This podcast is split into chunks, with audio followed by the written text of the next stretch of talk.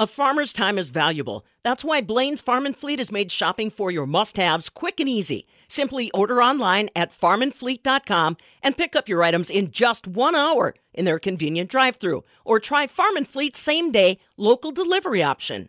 Truck and tractor pulls continue to grow in popularity for people of all ages.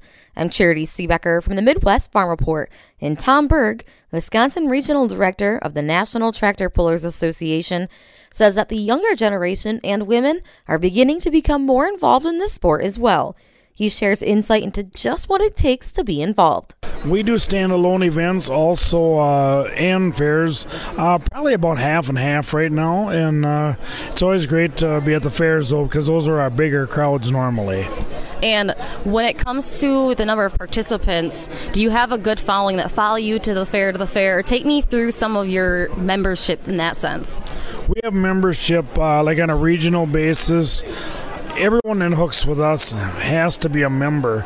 And uh, we have regional events which draw from three states. We have Wisconsin tractor pullers, and we still get uh, draw from a couple states. Also, we got in our state here, we're blessed with uh, Tomah Super Nationals, and that event will draw people from all over the world. And like just like farms are generational, they're a family atmosphere to them. Tractor pulling is the same way. So, is that next generation interested? What are you seeing with the younger generation getting involved within tractor pulling? I see a lot of uh, definite family orientation. Uh, generation to generation, uh, that's definitely following, and uh, everybody seems to have that need for a lot of horsepower, and uh, it's a very attractive thing for young people. And what about women being more involved? I know over time you see a lot of men driving out there or being involved behind the scenes, but are women becoming more involved in this?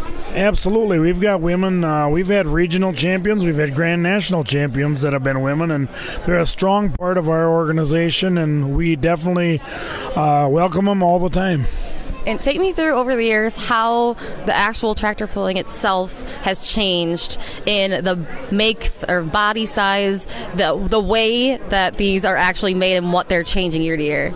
Well, they probably started out with very little horsepower, and now we're into thousands of horsepower, which uh, costs a lot of money. Um, it's kind of evolved like everything else in the world. It got bigger and more sophisticated, and uh, they have engine builders build their tractors now, or from the bottom up, pretty much. Uh, used to be where you could build it in your home shop, where uh, that's not much of that done in our league right here, right now what does it really cost for a machine or what does it take to manage that machine and actually be able to run it and travel to all these different poles?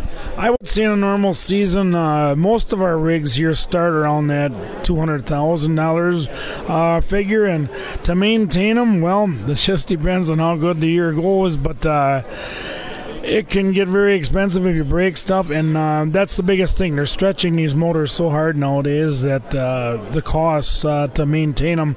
There's only so many runs in a motor, and when they do that, uh, there's maybe eight, ten runs in a motor, and then they have to upgrade and it gets very expensive. Uh, they never talk. They don't like talking money. Tractor pullers don't. so.